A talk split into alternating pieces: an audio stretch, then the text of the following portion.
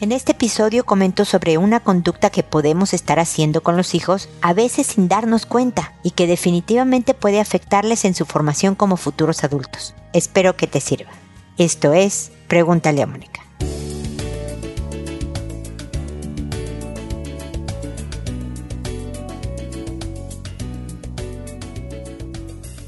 Bienvenidos amigos una vez más a Pregúntale a Mónica. Soy Mónica Bulnes de Lara. Como siempre, feliz de encontrarme con ustedes en este espacio en el que disfruto muchísimo recibir sus consultas. Les agradezco todos estos años de preferencia, de que me escuchen, de que me consulten, de que confíen en mi trabajo, desde luego pueden o no estar de acuerdo, pero por lo menos es una visión que espero que les sirva para pelotear ideas y que ustedes lleguen a las conclusiones que les permita construirse una vida feliz. Para complementar lo que digo en este podcast, siempre los invito a seguirme en redes sociales porque ahí pongo videitos, frases, citas, pues herramientas diferentes, hasta chistes. Para eso, para ir aprendiendo manejo adecuado de nuestras relaciones interpersonales, crecer en nuestra inteligencia emocional, todo lo que de verdad nos facilita la vida, nos las hace más feliz para estar más satisfechos con lo que hemos construido. Así que búsquenme por ahí.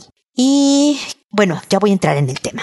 Padres agobiando a los hijos es el tema de hoy, porque la verdad es que es muy fácil que el cariño, el amor que le tenemos a los hijos nos haga no darnos cuenta de que nos estamos pasando de la raya, ¿no? No es en particular sobre protección de lo que estoy hablando. ¿no? Sobre proteger a los hijos, sino pues es un poco de control. ¿No? Eh, ¿Se acuerdan quienes me han oído en otros episodios o en alguna conferencia que he dado o así, que siempre les hablo sobre el rayado de la cancha, de cómo es importante darle estructura a los hijos, como poner ciertas reglas en la casa. Pero insisto siempre en que sean pocas, claras, que estén firmes, es decir, hay consecuencias si se rompen estas reglas, pero que sean pocas. Y me gusta esta, esta frase chilena, que es este rayado de cancha, y lo he adoptado muchísimo, siempre dándoles derechos de autor, desde luego a los chilenos por tan buena frase, el rayado de la cancha, porque cuando lo expongo, por ejemplo, en una conferencia, marco los, el perímetro, los cuatro lados de una cancha de fútbol es decir, cuatro reglas. No necesariamente en una casa debe haber solo cuatro reglas, pero no cuarenta. Lo que hacemos es cuadricular la cancha. Darles horarios para el baño, la comida, el lavado de dientes, la tarea, convivencia, televisión. Le cuadriculamos la, la cancha y esto agobia. Y ahora con redes sociales yo tuve la enorme fortuna, la verdad es que lo, lo acepto, de criar hijos sin redes sociales, sin celulares. Mi hijo mayor tuvo su primer celular a los 14. Entonces, eso también nos ayuda a darles un poco más de espacio. Ahora con redes sociales que tenemos el WhatsApp y que estamos muy acostumbrados a que contéstame, ¿no? Con mensajes de texto, respóndeme dónde andas porque no me hablas. Podemos agobiarlos en todo aspecto y en todo lugar. Hay que estar muy pendientes de nuestra conducta. Yo siempre les digo a quienes son papás, a quienes no lo son, a cualquier persona, mantente en observación de ti misma, de ti mismo. Aprende quién eres, cómo eres, cómo reaccionas, qué te afecta, qué no te afecta, qué te hace feliz, qué te entristece, qué te enoja. Todo eso aprende de ti, porque en la medida que estés consciente y aceptes ¿no? Que estés dispuesta a ver quién eres y aceptes lo que no te encante tanto, pero que estás trabajando y bla, bla, bla, puedes manejarlo mejor. Entonces, qué importante el estarnos observando como papás. Fíjate que sí soy sumamente estricta, no permito que hablen conmigo, les pongo demasiadas reglas, estoy supervisando cada paso. No se trata, por favor, pónganle contexto y perspectiva a lo que estoy diciendo, no, no se trata de, de no supervisar a los hijos, de dejarlos que se críen libres, desde luego que no. Y es un verdadero arte encontrar la medida adecuada de cuánta supervisión, cuánta libertad, cuánto debo de hacer por ellos, cuánto deben de hacer ellos por sí mismos. Pero hay que tratar todos los días por lograrlo. El agobio causa resentimiento. El resentimiento causa distancia en la relación. Y tú lo que más quieres es que tu hijo, tu hija quiera escucharte. Y con resentimiento y distancia está difícil que te oigan. Entonces, vigila. ¿Qué tanto supervisas? ¿Qué tan inflexible eres? ¿Qué tantas reglas hay? O peor aún, si hay muchas reglas pero no se emiten las consecuencias, ¿no? O las reduces a la primera de cambio, entonces los hijos saben que eh, no pasa nada. Todo eso hay que tener pendiente y analizar para que reduzcamos a lo más posible el agobio. No lo vas a poder eliminar por completo porque es parte de ser padres e hijos el que estos últimos se sientan agobiados. Que, ay, mi mamá que quiere que llegue esta hora. Ay, mi mamá que me está preguntando si hice la tarea o mi papá. Ah, no, este agobio es parte normal de que el hijo siempre va a querer más libertad de la que tiene, pero vigila que este agobio sea bien fundamentado y no sea de verdad una razón por la que tú tengas que revisar tu estilo disciplinario, tu estilo formativo y darle unos ajustillos por ahí. Cuando haya duda, cuando haya conflicto, no dudes en escribirme. Y como les dije al principio, yo te expongo mi punto de vista y tú puedes pelotear y, analizar, no, sí, estoy de acuerdo con Mónica, se me está pasando la mano, o estoy de acuerdo con Mónica, estoy muy permisiva, o no, no estoy de acuerdo con Mónica, voy a seguir haciendo lo que yo estoy haciendo por estas y por estas razones. Pero por lo menos voy a agradecer siempre que me des la oportunidad de exponerte mi punto de vista, que además de estar lejos, porque no sé quién eres, podría ser más objetivo y bueno, desde luego tengo una carrera, una experiencia de, de, muchos, muchos años, si me ves en redes sociales verás mis canas, este, que también me ayuda a haber aprendido en el camino más o menos cómo funcionan las cosas. Y digo más o menos porque nadie tiene las reglas absolutas de la vida, nadie tiene asegurada una solución o un camino cada quien debemos de encontrar nuestras propias sendas, ¿no? Hacia lo que queremos, pero por lo menos expongo una perspectiva a considerar.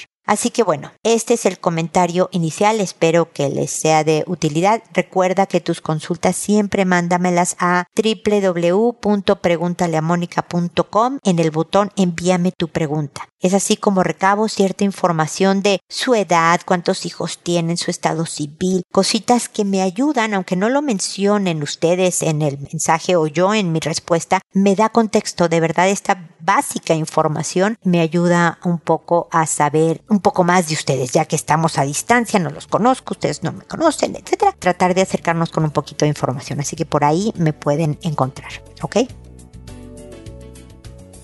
Bueno, y ahora me dispongo a responder sus consultas, que como saben lo hago por orden de llegada, que a todo mundo le cambio el nombre para conservar su anonimato y le cambio cualquier dato que puedan identificarlos, cambio el país de origen, cambio muchas cosas que una vez que he respondido a la consulta de alguien, grabo un episodio con esta respuesta y publico el episodio en la página, a las personas que me consultaron le envío un correo diciéndoles el número de episodio, el título del episodio en el que les respondí, el nombre que les inventé y anexo además un enlace, el enlace directo al episodio para que lo puedan oír inmediatamente sin tener que salirse de donde vieron mi correo y luego entrar a la aplicación donde ustedes oyen podcast. Y, o sea, muchos clic, clics y pasitos. Ahí está el enlace directo. ¿Ok? Lo hago por el podcast y no por escrito, no les respondo directamente a sus correos porque me oyen más gentes de las que me escriben y de alguna manera lo que yo pueda decir puede ayudarle a alguien que esté viviendo una situación similar.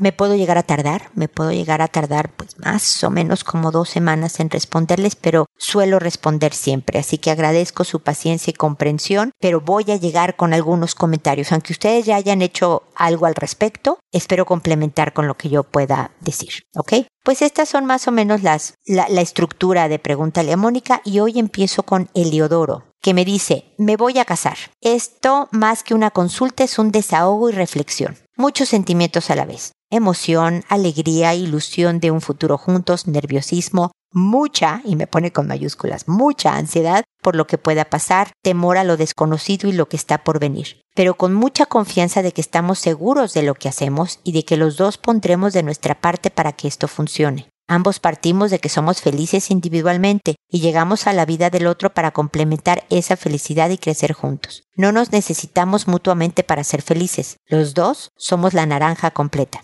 Sabemos lo que no nos gusta del otro y conscientes de eso, estamos eligiendo compartir nuestra vida y formar un futuro juntos. Es interesante mencionar que ninguno de los dos buscábamos una relación seria cuando nos conocimos, mucho menos casarnos. De hecho, él me dejó claro al conocernos que no buscaba algo formal, solo quería conocer personas para amistad y mira, ya a punto de casarnos. Llevamos conociéndonos poco tiempo, recién siete meses. Sé que tú recomiendas conocerse y tratarse por más tiempo, pero por circunstancias diversas tuvimos que formalizar nuestra relación y dar este paso antes de lo que lo planeábamos. Pero todo pasa para algo. Antes no era de la idea de casarme como tal. Creo que en el pasado hubiera preferido solo pasar a vivir juntos en unión libre, pero el hecho de casarse le da otro significado a todo, un mayor compromiso. Todo se resignifica le da formalidad, tienes más derechos y responsabilidades que en la unión libre y todo el proceso de los preparativos es emocionante, los anillos, la ceremonia, etc. El decirme a mi pareja, futuro esposo, me hace mucha ilusión. Ya cuento los días para poder decirle esposo. Me da gusto haber tomado la decisión de casarme formalmente. Nuestra boda será una ceremonia muy pequeña e íntima. Si todo va bien, en algunos años planeamos hacer un evento más grande en nuestro país de origen. Escuchar por tanto tiempo tu programa me da muchas herramientas para estar más seguro de cómo manejar muchas situaciones y de cómo llevar una relación por buen camino. Me conozco mejor, sé cómo autorregularme, conozco mi lenguaje del amor y el de él. Sé que tengo mucho que trabajar como persona y que habrá retos y situaciones difíciles, pero los dos estamos conscientes de esto. Me siento bien con esta decisión y emocionado por lo que viene por delante. Es el primer matrimonio de ambos y los dos esperamos celebrar juntos muchos aniversarios de matrimonio. Gracias por todos tus consejos y escucharé todos tus programas otra vez y seguro que ahora los temas de pareja tendrán un significado diferente. Me gustaría saber si tienes algún comentario, reflexión o consejo para esta nueva etapa que comienza. Igualmente seguiré dándote lata con consultas y dudas, pero ahora pondré casado al responder tu formulario.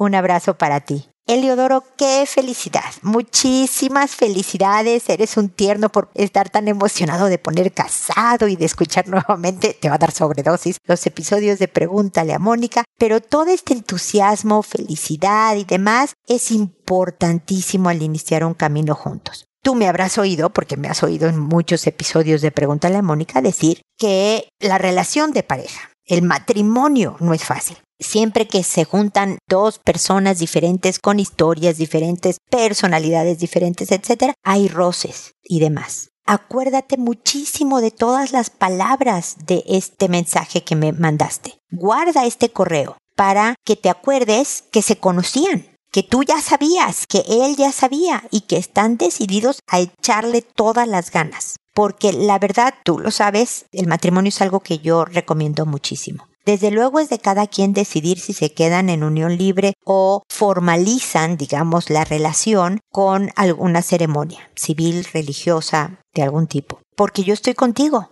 Hablemos nada más, como yo, buena psicóloga, ¿no? De lo que el efecto me caso hace psicológicamente en la mente de una persona. Definitivamente sabe que es un proceso mucho más serio, le estás diciendo a la sociedad entera, porque invitas amigos, invitas familia, en público estás diciendo yo quiero con este hombre y me comprometo con este hombre echarle ganas. Entonces, psicológicamente ayuda a eso, a aguantar un poco más la distancia, que ojalá la distancia sea toda su vida, Eliodoro. Yo apenas llevo 32 años y medio de casada, y si junto el noviazgo ya son 40 años con este hombre, y hemos tenido de verdad momentos difíciles, dudas importantes de, híjole, ¿la, la voy a hacer? ¿La vamos a hacer? ¿Vamos a continuar o no? Y, aquí seguimos. Todavía te puedo decir que muy felices. A ratos él no me aguanta, a ratos yo no lo aguanto, etcétera, etcétera. Pero en general ha sido una experiencia maravillosa. Entonces yo lo mínimo que espero es que tú también la tengas así. Ojalá seas, mira, si eres la mitad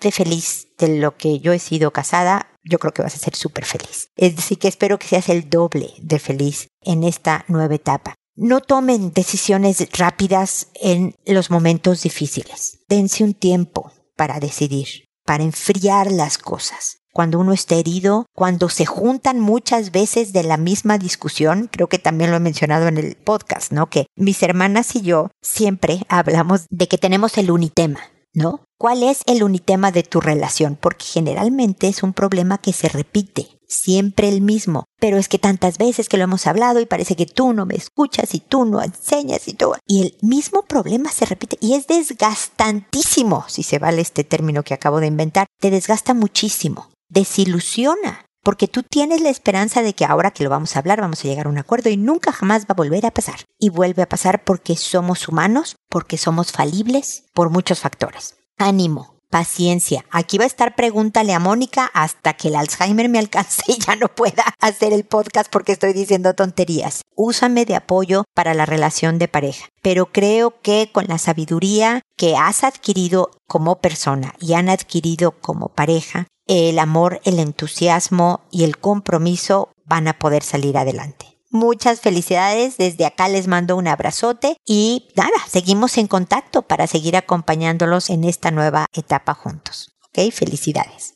Ahora me voy con Isolina. ¿Qué tal los nombres que encuentro en internet para, para que haya por orden alfabético los nombres que voy inventando? Me dice Isolina así. Hola mi querida Moni, espero que estén súper bien. Hay tanto que platicar, pero hoy es tipo solo para ventilar. Me queda claro que nadie es perfecto.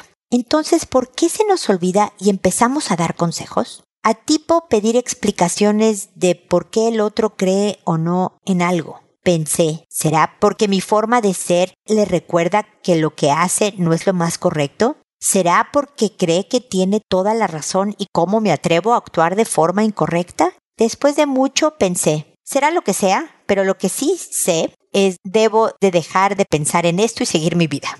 Pero ¿cómo se hace? Mil gracias por leerme. Ay, Isolina, yo creo que las razones, algunas son las que tú mencionas, ¿no? A veces es porque creemos que tenemos la razón y yo tengo que hacerte ver la luz, ¿no? Déjame te convenzo de lo mal que estás actuando, ¿no? A veces es porque eso eres, el recordatorio de que yo no estoy mejorando como persona o haciendo lo correcto. A veces es porque es más fácil decirle a los demás que hacer que a uno mismo. ¿No dice un dicho que es más fácil ver la paja en el ojo ajeno que la viga en el ojo propio? Porque nos cuesta reconocernos. El lado oscuro de cada uno de nosotros hasta asusta. A mí me pasa en terapia que estoy trabajando con una persona y justo cuando ya hemos escarbado y estamos llegando al punto importantísimo de la terapia es tan doloroso que ya no me vuelven a ver, ya no quieren volver conmigo. Después de unos meses regresan y así vamos peloteando la cosa. Pero es que asusta, duele y entonces es más fácil que yo te corrija a ti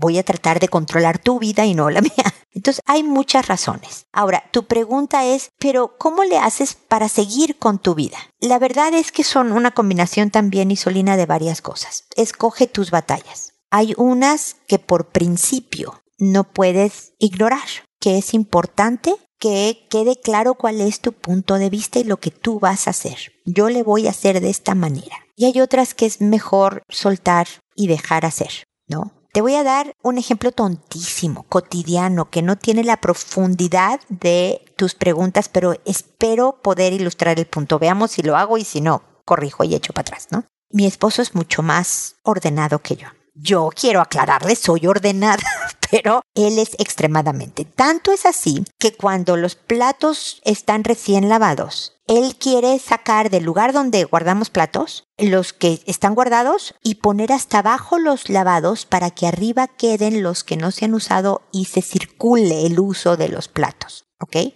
A mí eso no me importa en lo absoluto. Yo se lava un plato, lo pongo arriba del resto de los platos. Yo no voy a estar sacando, ¿no? Del anaquel todos los platos para poner hasta abajo el que lavé. ¿Me explico?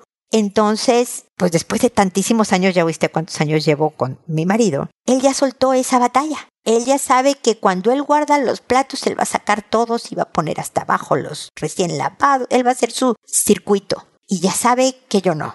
Entonces ya se resignó un poco. Esa batalla no la quiere luchar, porque son platos y realmente no tiene mucha importancia. Pero hay otras en que él o yo hemos dicho, esto es como quiero que, esto es lo que yo voy a hacer, esto es lo que es mío y ahí estoy escuchando lo que tú me estás diciendo, incluso podemos decir, entiendo, ¿no? Lo que me estás diciendo, pero para mí por esta razón es importante que yo lo haga de esta manera. Y ni hablar, y no es que te vayas ya tú, ah, descargada de estreses porque ya le dije mi punto de vista y todo, y lo yo, y ah, no, sigues cargando un poquito del estrés de qué lástima que no piensa como yo. ¿Cómo no se le ocurre cambiar de opinión? O sea, esta parte de control del otro la llevamos en diferentes grados. Pero para seguir con tu vida necesitas decir no, no piensa como yo, ni hablar y te concentras. ¿Te acuerdas que insistentemente yo les hablo de poner su atención en lo que construye? Si solo piensas en, ay, este, este hombre o esta mujer, ¿no? No sé de quién estuviéramos hablando. De, de mi mamá, de mi amigo, de mi pareja, de quien sea. Eh, nada más no entiende razones. Yo ya le expliqué todo el fundamento de esto y no quiere cambiar de opinión. Y solo pienso en eso de que qué barbaridad no entiende y está molesto y qué horror. Y no puedo seguir mi vida. Sigo cargando todo eso.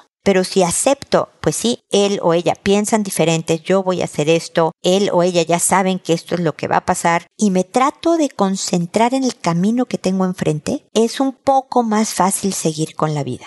¿Me explico, Isolina? Espero haber resuelto tu consulta. Se dice mucho más fácil de lo que se hace, pero poco a poco, a base de práctica e insistencia, se puede. Así que espero que sigamos en contacto. Gracias por tus reflexiones que siempre ayudan a complementar y enriquecer este programa.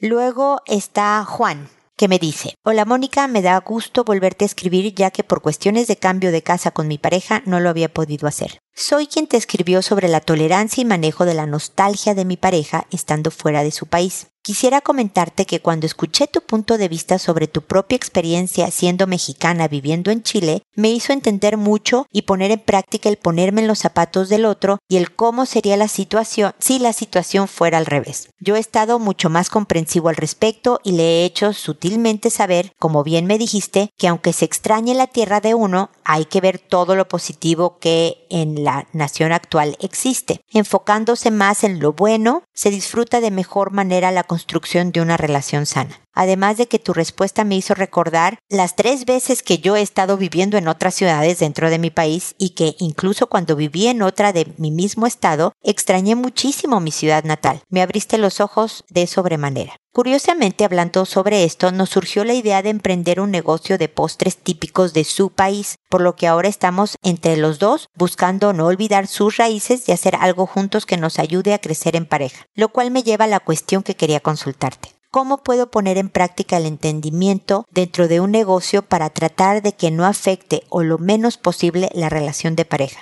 Es decir, que no se trasladen problemas de una cosa a la otra. Muchísimas gracias y sigo al pendiente de tus ideas. Deseo sigas con bien y nos continúes orientando al respecto. Mil gracias. Gracias a ti, Juan, por tus amables palabras de, mi trabajo, de que cómo te ayudé a ser más empático con tu pareja por esta extrañada del país de origen. Y me parece un lindísimo proyecto que en vez de no, no jamás va a olvidar sus raíces, no debe de olvidar sus raíces porque es parte de quien es tu pareja, así yo, buena parte de quien soy es ser mexicana, que el negocio de, no sé qué postres vayan a ser, pero qué rico, de postres de su país natal, pueda seguir conservando su historia y sus costumbres, ¿no? Sí, delicado es hacer negocios juntos. Siempre dicen que no hay que hacer negocios con familiares o amigos, porque siempre hay roces. Así que si se van a lanzar a esta aventura, tienen que poner reglas muy claras al respecto. ¿Cuándo se va a hablar del negocio? ¿Y cuándo ya no? Cuando ya son, se quedó afuera el negocio. Obviamente, pues si están en la casa van a tener que hablar un rato del negocio adentro de la casa, pero a partir de tal hora o a partir solo en estos momentos o tienen reuniones fijas en la semana para que sea la plática y después nunca más. La otra, mi sugerencia de regla sería el que no se aventaran en pleitos de pareja, no se aventaran quejas del negocio. ¿no? Que lo mantengan fuera también de sus pleitos. No, es que como eres tan controlador, también por ejemplo el otro día que yo iba a comprar este el material para hacer no sé qué, tú me controlaste. No, perdóname, lo dejas afuera es parte de lo que como, como si fuera un socio, como un externo. No le vas a reclamar, es que tú eres muy controlador conmigo a, a, tu socio, sino que, a ver, espérame, creo que esta es área que yo debo de ver. No es que yo también quiero supervisar. Bueno, ¿cómo le hace? Ya sé, Juan, se dice fácil, ¿no? Tratar que se separe los temas personales y que si van a pelearse como pareja, se peleen como pareja, pero no metiendo temas del negocio en la discusión de pareja. ¿Ok? Y lo demás es, nuevamente, Juan, esto de estarse autoobservando, la empatía con el otro, aceptar los estilos. Porque, así como también me decía un poco Isolina, ¿no? A veces creemos que tenemos la razón y cuando el otro sugiere algo y no lo queremos poner en práctica, se han aventurado, ya que se van a aventurar a un negocio, aventúrate a aceptar de repente que se hagan las cosas como tu pareja dice Y si funciona, maravilloso. Si no funciona, por Dios, no el ves, te dije que eso no iba a funcionar, sino, ah, ya aprendimos, hablen en plural, aprendimos que esta no es la mejor manera. No le eches en cara y ojalá ella no te eche en cara a ti los errores que pudieran tener al respecto. No va a ser fácil, Juan. Como no es fácil la relación de pareja, abrir un negocio, un emprendimiento, etcétera, etcétera. Hay muchísimo estrés, pero en la medida que lo tengan considerado y prevalezca su relación sobre todo, lo demás, pueden salir adelante. Y también aquí está pregúntale a Mónica para pelotear ideas, para que te ventiles, ahora que ha habido varias consultas de nada más quiero desahogarme, para desahogarte y que mejor lo hagas conmigo y no contra tu pareja, etcétera, etcétera, acá estoy. Así que te lo digo a ti, Juan, y se lo digo a los demás, úsenme para que puedan ustedes hacer de su vida algo de verdad muchísimo mejor. Felicidades en esta empatía adquirida, muchas felicidades en el negocio y les deseo el mayor de los éxitos. Espero que sigamos en contacto y espero, amigos, que nos volvamos a encontrar en un episodio más de Pregúntale a Mónica. Y recuerda, siempre decide ser amable. Hasta pronto.